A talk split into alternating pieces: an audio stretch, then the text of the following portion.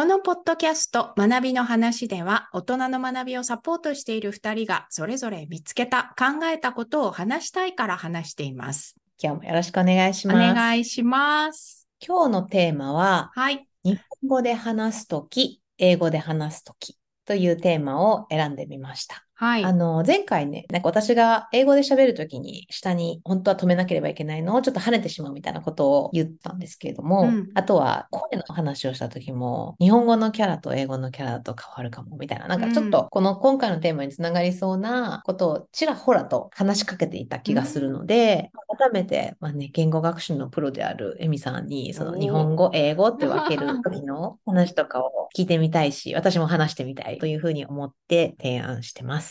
はい。いや、でも私、言語学専門家じゃないので、言語のことは詳しくないですよ。あ、まあそうですね。けど、日本語、ネイティブスピーカーに英語の話をしたり、うんあの、大昔に英語の人に日本語を教えるみたいなことをうんトライされてた時もあったりとかっていう、私の中では一般の人よりも全然その違う言語を使うっていうことに対して、現場の知見がたくさんあるイメージがあるんですよね。えー、どうだろう。えー、違うのかな？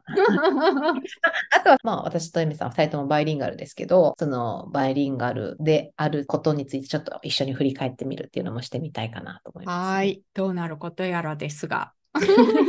日本語で話す、英語で話すみたいな時に、頭をよぎることとかってあるんですか？あんまりね、私、なんかそんなことばっかり言ってますけど、あんまり考えたことがないんですよね。確かに最近ついてますね。私もなんか実はそんなに深く考えたことないからこそ話したいなと思っていて、うん。二人で英語で話したこともないけどやってみたいねみたいなのをね、30回の振り返りの時に言ってたような気がすることもちょっとチャレンジしたいなと思っているので、はい。ちょっと変わったことを試してみたいっていう何が起こるか分からなエピソードになるかなとは思ってるんですが、はい。まあ日本語で話すときは、まあ日本語について話そうかなとちょっと思っていて、うん。で、まあそれと似たような構造で英語で英語について話せればなと思うんですけれども、うん。例えばですね、英語と日本語両方を使ったりしている我々として、うん。なんか日本語を客観視する機会とかってありましたか？みたいな。日本語ってこういう言葉とか、うん。日本語を知らない人に説明するときに、どういうキーワードとかが頭によぎるかな、うん。そこから入ってみようかなとちょっと思ってますが。日本語ってどういう言語か。うん、特徴ですかね。英語も特徴があると思うんですよね。両方知ってるからこそ、日本語はこういうのだな、みたいなのってないですか？日本語を話さない人に聞かれるっていうんうんう場面ですよそうそうそう、ね。その時にどういうふうに言うのかな。私の場合、例えば大学院の仲間なんかは、うん言語学の人だったり、外国の経験があったりっていう、まあ、言語に興味がある人が多かったので、うんそういう人に聞かれるっていう条件で考えると、結構専門的な話になっていて、うん例えば母音が少ないとか子音も少なめ。だから音が全体的に少ない。少ないんですね。あれ、ひらがな50あって。えーそうですね。ひらがなというのは子音と母音の組み合わせなので、ああ、確かに確かに。そっか。だから少ないのか。いわゆるあいうえおの母音がついている音なので、うん英語なんかに比べると音の数は少ないですね。ほうほうほうあと文法も比較的規則が決まっているので、うん一旦覚えてしまえばそんなに難しくない。なるほど。そういう答えになりますね。なるほど、なるほど。で、まあ、英語で話していることが多いので、そのやりとり自体を。なので、英語を話せる人を前提にすると、アクセントですね。うんうん肯定アクセントっていうのが特徴で、そこがまあ学習者にとっては比較的難しく感じられる。うんそんな話をしますかね。日本語にあるんですか？肯定のイントネーション。えっ、と、肯定アクセントっていうのは、例えば、切ると切るとかね。うんアクセントだうんけで意味が違ってくる。なるほど。いや、ほら、ね、やっぱりエミさん、言葉の専門家だいから。やいやいや、でも、それはオーディエンスが専門家の場合の答えであってともこさんは逆に誰に聞かれてどんな答えをするんですか？ああ、私結構聞かれることがあってですね、うん例えば、まあ、ステレオタイプかもしれないけれども、その東アジア全体で比較したりしてる人が、韓国語はこんな感じだよね、中国語はこんな感じで、あの、カントニーズはこんな感じで、日本語はこんな感じだねって言われる場合っていうのは、なんか音が、なん、なんていうんですかね、柔らかいって言われる時が一回あって、うんあとは、なんか文章が長い。なんかどこで切れるかよくわからない。まあそれ、あのどこからね、事例をもらってるかもよるんですけど、まあドラマとか YouTube とかもじゃないですけど、うんなんかどこで文章が終わるのかわからないかもっていうのを言われたこともありますし、あとは、さっき工程っていう話ありましたけど、意外と単調っていうんですかねうん、ダラダラダラダラって、なんか英語のその 上下があんまりないっていうふうに言われることもあります。だからなんかすごい嬉しいのかとかいうのも、あんまり言葉のその喋ってる内容の単語がわからないで聞くと、感情がちょっとわかりにくいかもっていうのを言われたこととかもあります。あともう一つ、ちょっと日本語を勉強し始めだった人に言われたのは、なんか物の数え方が何を数えてるかで無限に違って大変。その一本一つ、一章、一瓶とかもなんか無限にあるじゃないですか。数え方、うん一英語はワンはワンなのに、日本語で正しい数え方ができるってマスターするのすごい大変そうみたいなことは言われますかね。うん、なるほどな。まあ、それぞれね、難しいところとか、すでに知っている言葉に似ていることは難しく感じないっていうのはね、ありますし、割と母語話者ってどこの国でも、うちの国の言葉は難しいって言いがちなので。日本の人は日本語は難しいっていうふうにね、言いがちなところはあるかもしれないですけどね。世界の言語の中で見ると、そんなに難しくない方に入るとされていますね。そうなんですうね。んあと私はこれ自分が日本人だからだと思うんですけど、うん活字を見るときに、まあ、象形文字じゃないですか、その漢字が。うんで、それとひらがなとあって、なんかバランスがあって、その一つのスライドの中に伝えられる情報量が多いなって思うんです。日本語マスターしてる人だったらば、なんていうんですかね、目が疲れないって言ったら変なんですけど、伝えたいことが、なんかある程度ギュッと詰まってて、たくさん読まなくてもなんか伝わってくるなっていう、なんだろうね、コミュニケーション効率が高い字数っていうんですかね。うんあれがアルファベットでザーって並んでると、やっぱりもう本を読むみたいなぐらいの、パッと見て印象がすぐ伝わるっていう、なんか、なんていうんですかね、なんか専門的なそういう単語あるんだと思うんですけど、うんうん象形文字的なものに文化的に慣れてる自分が日本語を見ると、あなんかコミュニケーションのなんか伝導率とか、なんか伝える効率が高めかなっていう印象はあります。今の話は多分漢字の機能ってことですよね。表意文字っていうのかな。中国語かな。ともこさん、うん。中国語もできるから多分そういうふうに感じるんだと思うんですけど、昔ツイッターが現れた時にそう言われてましたよね英語でその当時のあの制限文字、うん同じだけ日本語に当てはめると、日本語では随分たくさんのことが言えるね、みたいな。確かになんか最初のツイッターすごい短かったね短かったですよね。だけど日本語だと割とギュッと、あの縮めて結構な内容のことが比較的言えるねっていうのをなんか聞いたことがありましたね。確かに。まあね、文字に関しては、それは日本語の特徴でしょうね。あの、文字が単純に考えて、漢字、うんひらがな、カタカナ、あと、ローマ字っていうね、日本語もありますよね。だから、そこまで含めると、まあ、4種類ぐらい表記の仕方があるっていうのはね、うんうん結構な負担ですよね。ね あのデータベースをマネージするのに日本で名簿みたいなのを、うんその Excel とかであるときに漢字の列があって、ひらがなまたカタカナの列があって、でたまにシステム上ローマ字で記入もしといた方が後で相当がしやすいとかなんかそういうのもあって、うんあれはなんかちょっと日本独特の作業だなと思います。6列作るみたいな。ねえ無限にありますよね。文字学習っていうのをね、始めるとね。ひらがなとカタカナはまあ限度がありますけど、漢字になるとね、いわゆる常用漢字外っていうのもね、ありますからね。うんうん斉藤さんとかもね、どの斉藤さんだろうってこう、ズームしながら、ちょっとね、追加で作業がねえね、結構ありますよね、斉藤さん、ベリエーションそう、が。あれなんか、あ最近なんかそれ見たんだよな。斉藤さんはどうしてそんなにいろんな字があるのかっていうのがねえ、やってたんですそんなよ。のが？でもその答えを忘れてしまったな。え、けど、すごいなんか、私今、すっごいランダムに斉藤さんって使ったんですよね。だから、えーこのシンクロ、すごいですね。うん、他にもあるんですけどね、高橋さんとかも、あの、なんか口なのか、はしごなのかみたいなのあるんですけど、斉藤さんが一番バリエーションが多いんですって。あ これ日本語の話なのかな？ー まあまあ、けど、重要なのは多分この日本語で話す時間と英語で話す時間、ちょっと振り返るが重要なので、まあ、何を話してるかは、まあ、その場にはい有機的にね、じゃあ、何が起こるか見せるって感じですが、一旦日本語パート終了しましょうか。ょうか。うん。いやー、エミさんと私、英語で喋るってあんまないから、どうなるんでしょうかね。I know, right? Like- か、if we are together in New York City, you Mhm. know, we naturally speak English to others, but Mm. never to each other. うん。never to each other ですね。うん。なんか、it's so difficult to change mode. I know, I know, So right? sometimes when I meet somebody new in New York and who's Japanese, and then we meet for the first time in a cafe, for example, and then we look at each other and we're like, do you want to talk in English or Japanese? And then like we mostly ended up speaking in Japanese. But Mhm. then we know, I think deep inside, that some people are more comfortable in English, even with Japanese people, because it's more natural, I guess. You don't have to worry about keigo and like you can just say what's on your mind. That's But that's already interesting. I was thinking if I had ever had a chance Mm. like that, asking which language you which language do you prefer?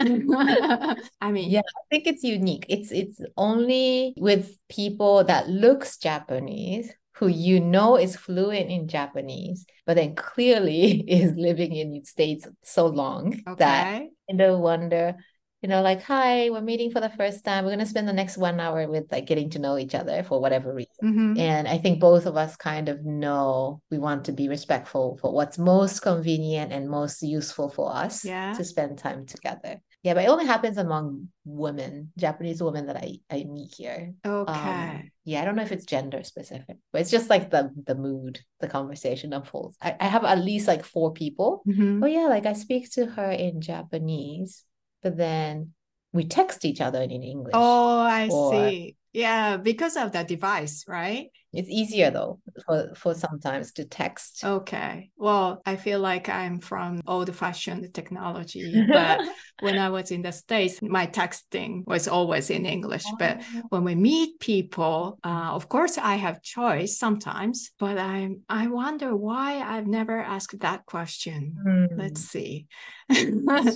Well, this is a whole different story, but um, now I remember I had one one time I asked people which language do you prefer here, and it was a conference meeting actually, and the conference was on English language. Mhm. We were in a breakout room Mm, mm, following the lecture in English. Mm. There were four or five people, all Japanese. So that's why I asked Mhm. I, I think actually the question is difficult to Mm. answer. You know, Mm, mm. Sometimes people really don't know which Yeah. language they feel more comfortable. Yeah, that's true. So like what you're saying is they themselves who's been asked that question sometimes doesn't know. Right. And like you said, you end up speaking Japanese sometimes, Mm, mm, mm. right? Yeah, I, I always wonder what's the things that's happening in the mind of the people asking as well. Yeah. Either the visual cues of that person in that cafe or something that you assume that the Mm. person might be more comfortable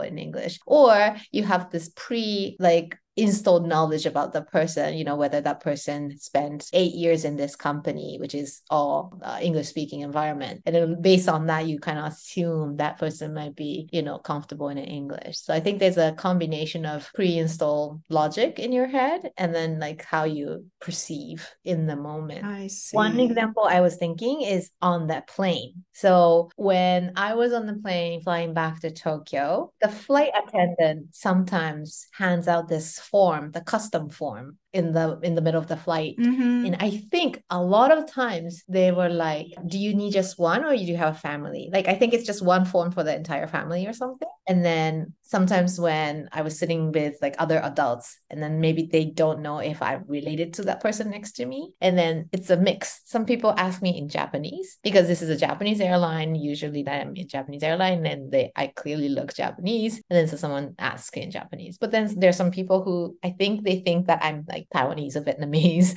Um, so they start off with English. And I'm always curious, like, how do they quickly, you know, decide which language to use when they try to say something to me? So Yeah, well, in my experience, those flight attendants make a lot of mistakes. As you said, I think I clearly look Japanese, but they always give me English version of those forms. Oh, the oh yeah, the language is different too, right? The, the actual form. There's a Japanese version, and English version. Yes, See? yes, yes, that's true. Yeah. Now you said that it's actually interesting because both of us clearly think we look Japanese, you know, like we feel like if we're walking down in Manhattan, like people would know, oh, like she's so Japanese. Yeah. But then sometimes our assumption is wrong. Like as you said, like they get confused who you are. And I also once got this feedback of I was with my partner who's Filipino American, so he's no nothing like Japanese, right? But then I guess was a restaurant person. Like he, he thought my partner was Japanese. Oh And, yeah. like there was like a lot of like, oh, I didn't like you don't look Japanese. That was like the direct feedback I got. And I was like, I guess how people think what a typical Japanese looks might also differ by individual. That's And- true. That's true. Well, going back to the airplane episodes, I remember one time there was a lady next to me and we started talking in English. Mm. And then after like five, six hours, we found that we were both Japanese and we switched the language into Japanese. Oh, you did? Yeah, Mm. so that was funny. And well, I don't know how many times I was asked which state I'm from. Mm. And I always said in Japan, there's no such Mm. thing like a state. And oh, you are not American, Oh, you know. oh, So wow, that's an interesting question. Which Yeah. state you from? Wow. my roommate, who's from Canada, once asked that, that question. Mm. And she said, uh, I'm from Alberta. Mm. And the other person said, Oh, next to Texas. What? it's it's not about language, but that can happen. Yeah. It's a very American thing. Mm, mm, mm. It is it is true. It's not about language, but there is some like common thread about because language is part of someone's identity. Yeah. Nationality is another piece, but what language would one speak is definitely a part of uh, someone's identity. And I Mm. was like looking at this um like influencer on Twitter. I think she's American born Indian national 20 something woman Okay. and she never lived in Japan. And then I think she was just, she really loved culture, like Japanese culture. And I think she self taught Japanese language. Yeah. And she's like so fluent. She has like YouTube video and she's very fluent. And then I think she recently moved to Japan. And so she was like kind of sharing how this is my first time coming to this country. But like she was so fluent. I bet like when you ask about what do you consider your like identity or like your multifaceted self includes, I'm sure she will say, you know, she's American and she has like parents from this and that, but I'm pretty sure she will say, I speak Japanese or I'm a Japanese speaker or like I'm a Japanese culture lover or something like that. Mhm. And I feel like language is definitely like a relatively intimate part of who someone is. So yeah, it is interesting when you discover that someone is like, yeah, I speak Portuguese and like Italian and I'm and Chinese. And I'm like, okay, tell me more. Is Yeah. that, you know, it must be a lot of interesting story behind that combination. Yeah, well, many people think that's just a skill or Mm. tool, Mm, you know, mm. having additional language. But it's, of course, more than that. Mm. It's your thought process, it's your identity, it's your mindset. Mm, mhm. And you never know what influences, what impacts it has yeah. until you become fluent or you master another language. So, Yes, Yeah. yes, I totally agree because when you learn like phrases like kotowaza equivalent, it if it has culture like stuffed in it, just the like the phrase, right? So there are phrases in Japanese that is really hard to translate into Japanese uh, English because just just doesn't exist. Like cultural translation doesn't work. yeah. So as you said, like by learning new set of language, you unconsciously like already like import so much of this cultural piece that is embedded within Right, right. Like now you have a kid, you know this very well. We are exposed to a language before we start speaking. Mm, That mm. impact is huge. Yeah, one last thing that I probably shared this episode in some other episode of ours, but my son's very good friend is a three-year-old, and she goes to a, a, a daycare in her neighborhood. It's like dominantly Spanish English bilingual. Mhm. So even though she learns Japanese at home with her mother, um, her world is a lot with Spanish and English influence. And I think the more she spent there, my friend told me that she embodies this like Latino girl like sassiness in a way, like in a very cute way, that is only apparent when she speaks a little bit of Spanish language. And when she speaks Japanese, it's a very different character that uh, she shows up as. So it, it has like a very visible impact on like different language and like the type of character. Yeah, that's very interesting. I wonder if that depends on the personality. Mm. I personally don't see that difference in myself, but I don't know. Well, you never know because you you might think so, but there's the self-awareness part that other people will see that you don't know how True. And my assumptions are wrong. all of us are wrong. You know, all of us have different self image. It's actually different from what, how others see us. So I guess it's a good segue to switch back to Japanese and we can okay. reflect on how it was to mixing these language and talking to each other today. All right. さて、どうでした？いやなんかエミさんが切り替えが最初うまくて、私ついていくのちょっと思ったな、みたいな。あの、いやいやいや。勇気がいりますよね。あの、本当にじゃあ話さないぞ、日本語っていう、日本語わかる相手に。そうか。すごく不自然なことなんですけど、本当は。うん、でも、こういうのって、英語の先生は慣れてるんだと思います。ああ、なるほど。え、じゃあこれからいきます。ピンみたいな感じで。しょっちゅうやっていることなので。あれじゃないですか、舞台女優じゃないですか。でも本当は不自然なことですよね、確かに。いや不自然でしたよ、私は。それが本当の自然な反応だと思います。私あの、自分で暗示かけてましたから、この人はいつもポッドキャストをしてる人じゃなくて、これコーヒー飲むあの大学の時の友達と2年ぶりに会って今みたいな、ちょっと暗示をかけながらも話してました。照れますよね。うん、日本語がわかる人と英語を話すって照れるな。ああだから暗示っていう意味ではそうなのかも。私もなんか学習者と話しているような切り替えの仕方をするのかもしれないです。なるほど。私がエミさんのクライアントさんとして。うん。普通の心理状態ではやっぱり照れが出ますよね。ね だから舞台女優なんじゃないですか。もじもじしちゃう。私多分、ポッドキャストで英語で話すのも生まれて初めてだと思うんですよね。えー、うん、あのパブリックに消費されるような音声メディアを英語でやったことがパッと思いつくないんですよね。えー、あのワークショップとかファシリテーションとかその場限りのものとかはもちろんあるんですけど、んなんかこう録音されて残っていく初めてだったので。いや、それは日本語でも抵抗ありますけどね。うん、で思ったのはやっぱり母語の方が当たり前ですけど話しやすいというか。照れじゃない？ややっぱなんかオンダスポットっていうんですかね、そのいきなり言いたいことをうまくフレーズで出るのにちょっと頭が錆びついてる感。日本語の方がペラペラって出てくるな。ともこさんがいつ錆びつく時があるのか興味深いですけどね。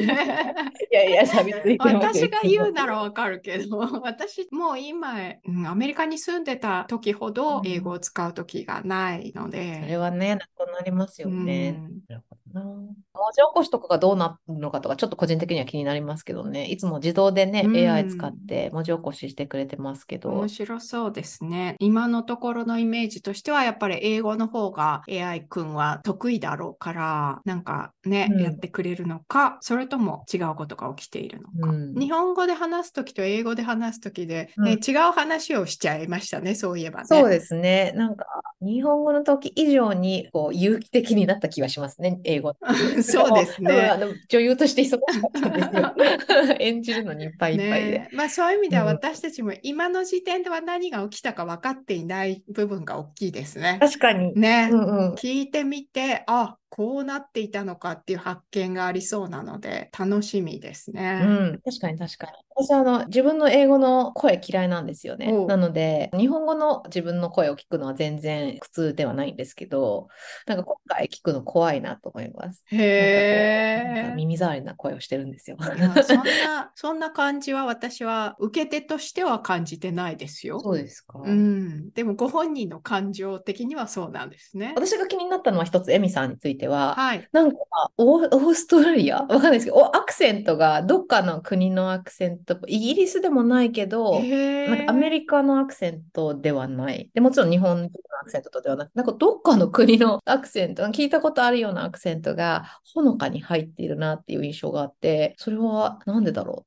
ってちょっと思ってました。へえ、初めて言われました。でも一つ思うのは、うん日本で聞く英語っていろんなのが混ざっていて、学習者としては揺れるなと思うんです。うんアメリカで聞く英語ってアメリカ英語だから、うんうんあんまり迷わないんですけど、日本で聞く英語ってアメリカ英語は比較的少なくて、あ、そうなんですね。例えばテレビの同時通訳とかもイギリス英語を話す日本人の通訳だったり英語の先生もねオーストラリア人だったり、うんもちろん他のいろんな国のネイティブスピーカーもノンネイティブスピーカーもいますけどね、うん本当にこんなに混ざってるんだって思うとこうなんか根っこが作りにくい感じはあって、そういう影響はちょっと受けているのかもしれないですけどね。うんなんか根なし英語になってくるなっていう気はしていますね。な使うね、頻度が高ければ、ねなしでも、なんか、マイウェイになると思うんですけど、うん。毎日使ってないと、マイウェイができるまで使わないじゃないですか、うん英語を。そのねなしのままちょっと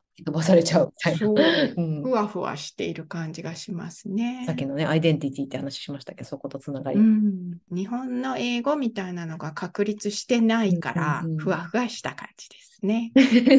今回は日本語で話すとき、英語で話すときについて話しました。紹介した情報や関連するエピソードへのリンクはエピソードの情報欄にまとめています。学びの話は毎週1回配信予定です。番組をフォローしていただけたら嬉しいです。それではまた次回。